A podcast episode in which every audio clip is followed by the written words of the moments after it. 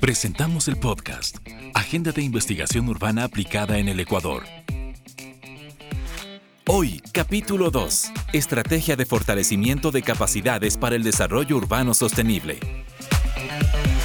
La Agenda de Hábitat Sostenible 2036 del Ecuador y la Agenda de Investigación Urbana aplicada son dos instrumentos de política pública recientemente aprobados en el país Ambos marcan importantes directrices en los temas de desarrollo urbano sostenible. La primera desde un enfoque de gobernanza y la segunda posicionando el rol de la investigación aplicada. En este contexto y de manera complementaria, se presenta la estrategia de fortalecimiento de capacidades para el desarrollo urbano sostenible, que funciona como un mecanismo de implementación de la Agenda de Hábitat Sostenible del Ecuador 2036 y que busca ser un marco de referencia capaz de orientar las acciones formativas del gobierno, sector público, sector privado, academia y sociedad civil en temas de desarrollo urbano sostenible. La implementación de esta estrategia recae en una serie de actores importantes, siendo las redes de desarrollo urbano sostenible la plataforma que va a contribuir activamente a su implementación. Para hablar sobre la estrategia y las redes, contamos con la presencia de Rodrigo Reynoso, coordinador general de la Red Nacional de Desarrollo Urbano Sostenible. Además, es vicerrector académico del Instituto Superior Tecnológico Cotopaxi, maestro en Ciencias Sociales, especialidad Antropología de la Flaxo, Ecuador, magíster en Gestión Pública, IAEN, Ecuador. Tiene un diplomado en Diseño, Gestión y Evaluación de Proyectos en IAEN. Es licenciado en Ciencias de la Educación, especialidad en Filosofía y Pedagogía y experto en el diseño de políticas educativas. Estimado Rodrigo, bienvenido. Cuéntanos eh, cuál es la finalidad de la estrategia de fortalecimiento de capacidades y cómo ve el rol de las redes de desarrollo urbano sostenible en este proceso. Un cordial saludo a todos eh, y a todas. La estrategia de fortalecimiento de capacidades es una herramienta articuladora em, de varios procesos, ¿no? de procesos de implementar acciones eh, de formación y de capacitación en torno al desarrollo urbano sostenible dentro del sector urbano. Esa es la principal, eh, diríamos, eh, finalidad que tiene esta estrategia, convertirse en una herramienta de articulación. Em, ¿Qué articula? Los esfuerzos de investigación presentes generados desde la em, desde la academia, ¿no? generados también desde las organizaciones de la sociedad civil, generados también desde eh, los procesos de las organizaciones sociales. ¿no?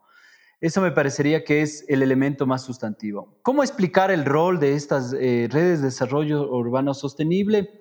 Primeramente, eh, comentar que la configuración de la Red Nacional de Desarrollo Urbano Sostenible es una configuración bastante heterogénea. Eh, que aglomera en sí a, actores, investigadores de la academia, pero también a investigadores independientes del sector privado, de la empresa pública. Em, y el esfuerzo ha sido porque eh, principalmente en los territorios hemos encontrado grandes eh, deficiencias en los procesos de articulación. ¿no? Por un lado hemos encontrado académicos que tienen varios problemas en em, conectar con información que lo proporcionan desde los gobiernos locales. Por otro lado, gobiernos locales que muchas veces toman sus decisiones sin evidencias y sin eh, procesos de reflexión o deliberación que la academia puede aportar mucho en eso. Y por otro lado, un sinnúmero de organizaciones que generan un sinnúmero de esfuerzos eh, para eh, promover el desarrollo urbano y que muchas veces no pueden consolidar, ya sea por falta de recursos, por falta de articulación también en este proceso. Entonces, la red de desarrollo urbano sostenible ha sido en sí misma esta herramienta, este mecanismo articulador de los esfuerzos. Eh, actualmente eh, la red está conformada por cinco redes eh, locales, provinciales. Tenemos la red del Austro, de Cotopaxi, de Loja, de Manabí, de Tungurahua, de Sucumbíos aglomera más o menos a 181 investigadoras y, y investigadores, un promedio más o menos de 30 eh, miembros por cada una de las provincias de diferentes disciplinas, ¿no? Tenemos eh, sociólogos, antropólogos, eh, planificadores, pero también tenemos gente muy vinculada al, al campo de la educación, ingenieros en sistemas, informáticos, ingenieros técnicos, es decir, existe una diversidad de miembros que conforman esta, esta red. Em, en términos globales, el 65% de los miembros pertenecen a instituciones de educación superior, 22 instituciones específicamente, eh, de esas de institutos técnicos tecnológicos y también de universidades y escuelas eh, politécnicas. Y el 35% de los miembros pertenecen a eh, organizaciones vinculadas con la sociedad civil, centros de investigación e instituciones del sector público y privado. Bajo este marco hemos incorporado, diríamos, la, incorporado a la, a la, ejecución o a la acción de esta estrategia de fortalecimiento de capacidades a fin de consolidar las acciones propuestas por este plan de acción y apoyar en su implementación en los territorios, considerando eh, que la red nacional no surgió desde el centro, sino surge de una u otra forma desde los territorios y, para apalancar este trabajo en cada uno de los territorios y en cada una de estas temáticas es que la red eh, nacional tiene su sentido, tiene su razón de ser. Es muy importante que la estrategia cuente con mecanismos de implementación en territorio para apoyar su implementación. Sin duda, una estrategia de capacitación gira alrededor de ciertos temas que se consideran fundamentales para fortalecer las capacidades. Mi pregunta es, ¿a qué públicos eh, se dirige la estrategia de fortalecimiento de capacidades? Eh, la estrategia eh, de fortalecimiento de capacidades tiene temáticas muy variadas, ¿no? temas vinculados con movilidad, por ejemplo, de ecología urbana, de infraestructura de espacios públicos, de seguridad, de soberanía alimentaria, eh, pero principalmente también mecanismos de gobernanza, es decir, cómo generar procesos de corresponsabilidad ciudadana en los procesos de planificación y eh, gestión del territorio. Yo creo que esos... Y existen muchas otras temáticas que van surgiendo. Hay, hay provincias, por ejemplo, o laboratorios donde estamos trabajando más en enfoques de gestión de riesgos, resiliencia y cambio climático.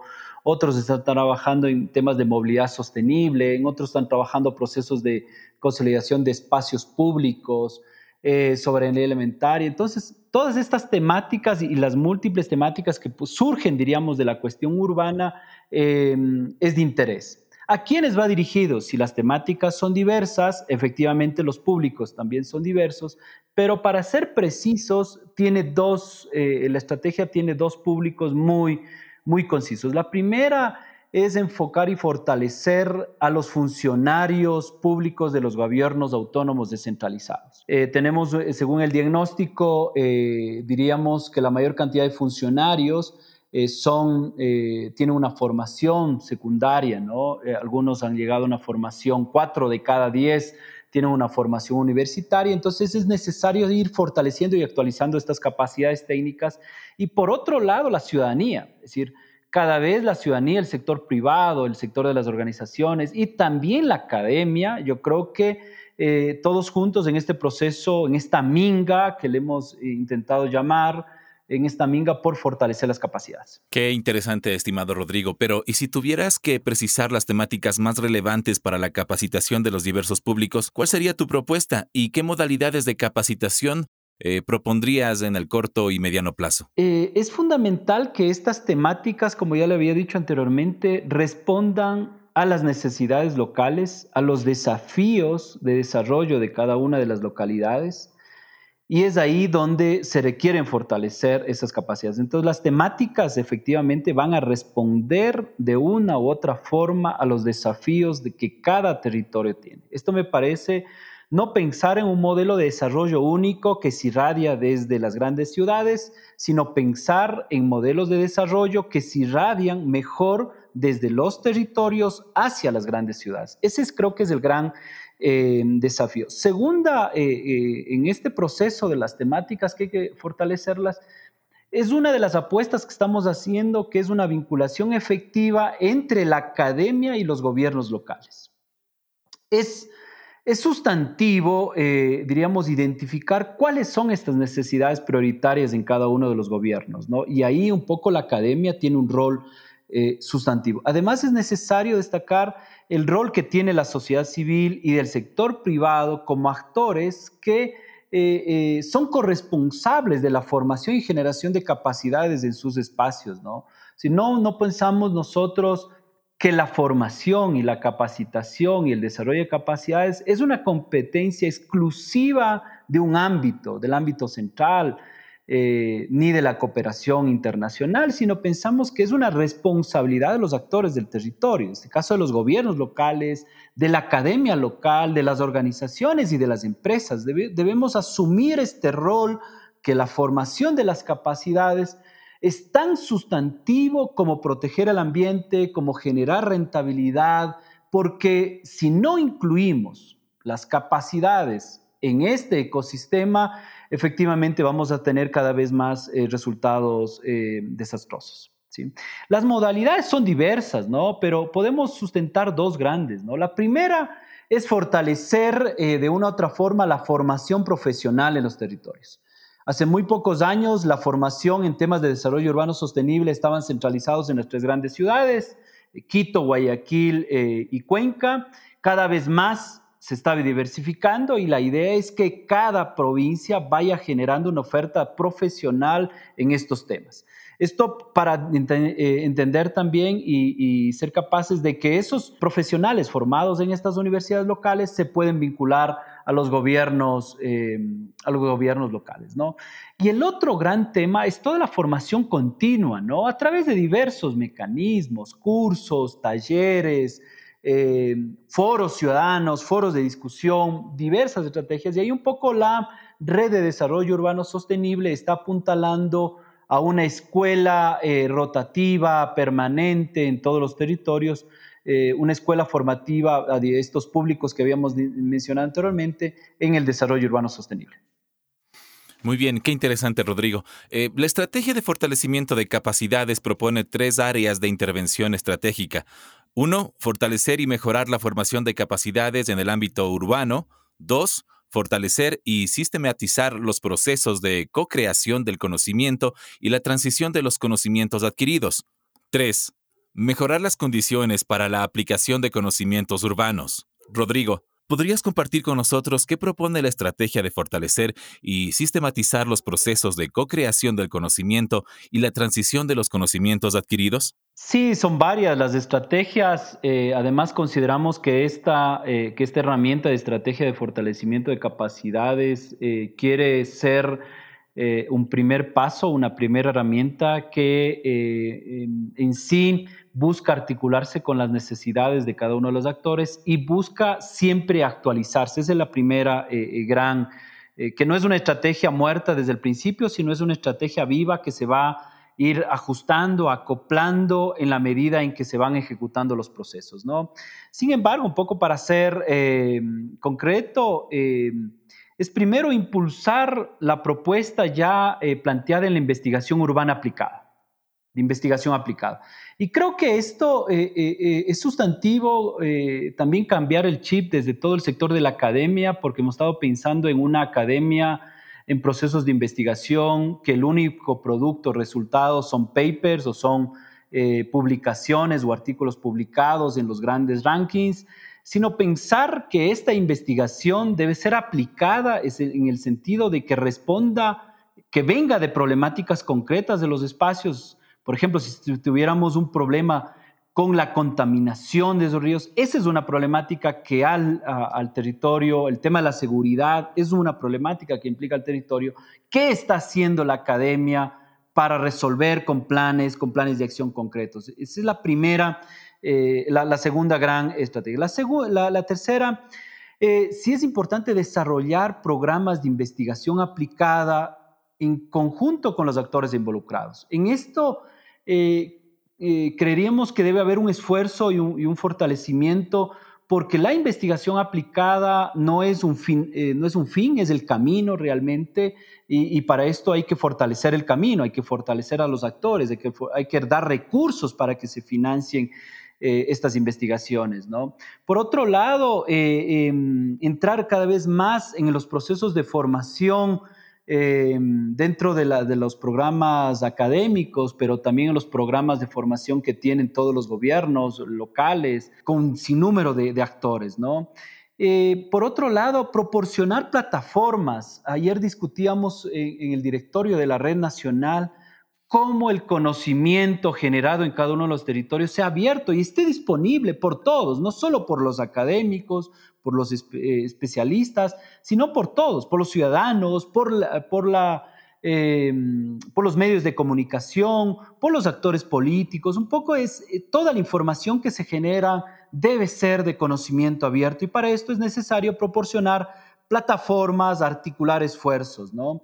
Eh, y finalmente, articular diversos medios, mecanismos. Yo creo que seguimos apostando, y esto es la, eh, gran apuesta de creer conscientemente en los procesos articulados de academia, sector privado, sociedad civil y gobierno local. Sin duda, eh, como mencionamos al principio, la estrategia de fortalecimiento de capacidades es un mecanismo de implementación de la Agenda de Hábitat Sostenible al 2036 y de la Agenda de Investigación Urbana Aplicada, y entendemos que esto debe traer consigo importantes desafíos. ¿Cuáles serían los desafíos principales que encuentra en el país para asegurar la implementación de esta estrategia y se cumplan sus objetivos, mi estimado Rodrigo? Eh, bueno, el, principal eh, desafío que tenemos como estrategia de fortalecimiento de capacidades es que se aplique en primera instancia y para este proceso de aplicación debe existir un proceso de sostenibilidad de recursos, ¿no? de financiamiento de estas estrategias yo creo que en esta gran minga todos podemos eh, aportar y que exista una corresponsabilidad ¿no? de todos los actores. ¿no?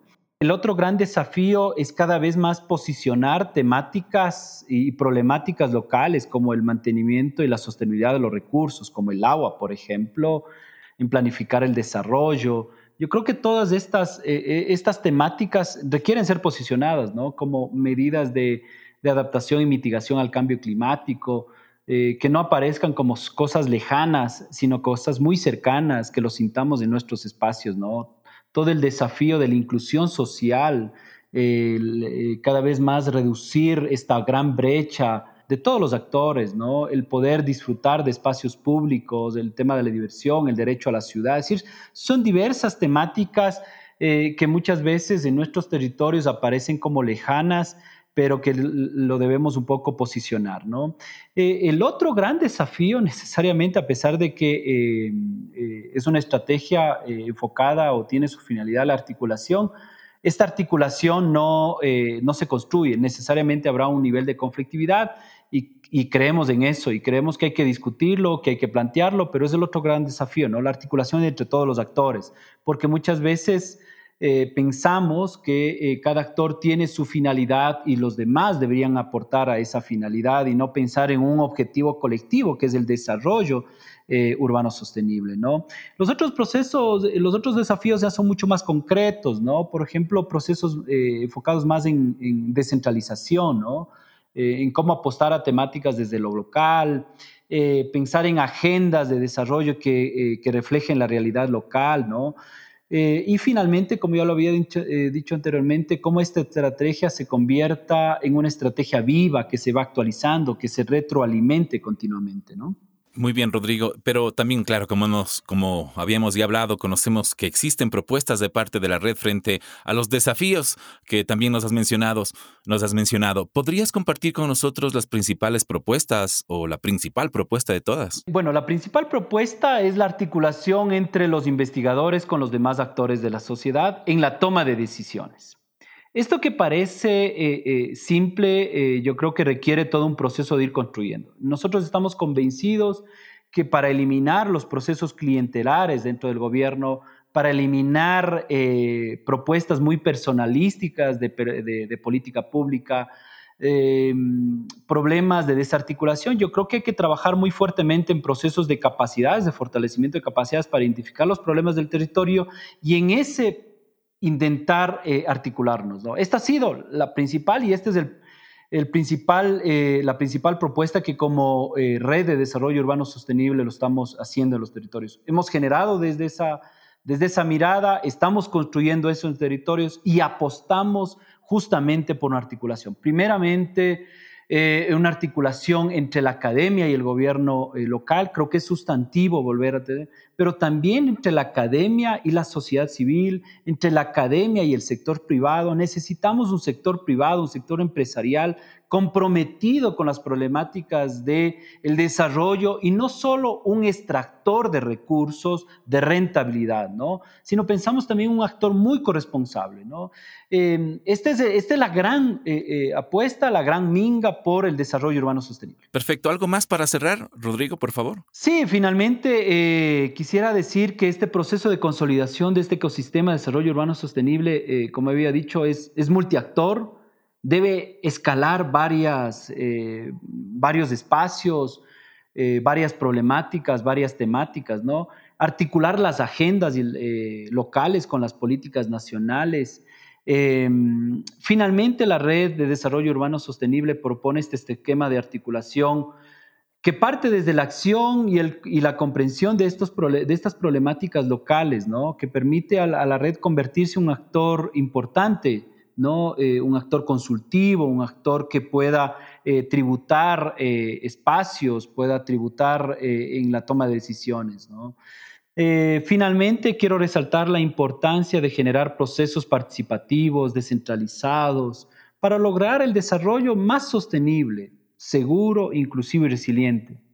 Muchas gracias. Muchas gracias, Rodrigo, por presentarnos la estrategia de fortalecimiento de capacidades, los desafíos frente a su implementación y las acciones tomadas por la Red de Desarrollo Urbano Sostenible y todos los actores que han formado parte del proceso realizado. Para recapitular, la estrategia de fortalecimiento de capacidades se establece como una herramienta articuladora que impulsa a los diferentes actores a implementar acciones concretas de formación y gestión del conocimiento en el marco del ecosistema de desarrollo urbano sostenible, y su eficiente implementación requiere la participación de estos diversos actores y niveles territoriales. El ecosistema de desarrollo urbano sostenible es una plataforma multiactor y multinivel que busca coordinar y articular a los diferentes actores, públicos, privados, de la academia y de la sociedad civil, para promover el desarrollo de investigación aplicada y fortalecimiento de capacidades en torno al desarrollo urbano sostenible. Es fundamental que las temáticas de capacitación respondan a las necesidades locales y mantengan en todo momento el enfoque multiactor. Existen varios desafíos que superar, principalmente la sostenibilidad financiera y la articulación de actores para consolidar el ecosistema DUS. Por ello, la red busca posicionarse como un actor consultivo y de incidencia para impulsar el ecosistema y afrontar estos desafíos. Finalmente nos queda claro que la estrategia de fortalecimiento de capacidades proporciona plataformas y oportunidades para todos los actores en la co-creación de conocimientos y permite articular esfuerzos. Además, promueve la implementación de la agenda de investigación urbana aplicada y en conjunto buscan, como lo mencionó Rodrigo, lograr el desarrollo de territorios más sostenibles, seguros, inclusivos y resilientes.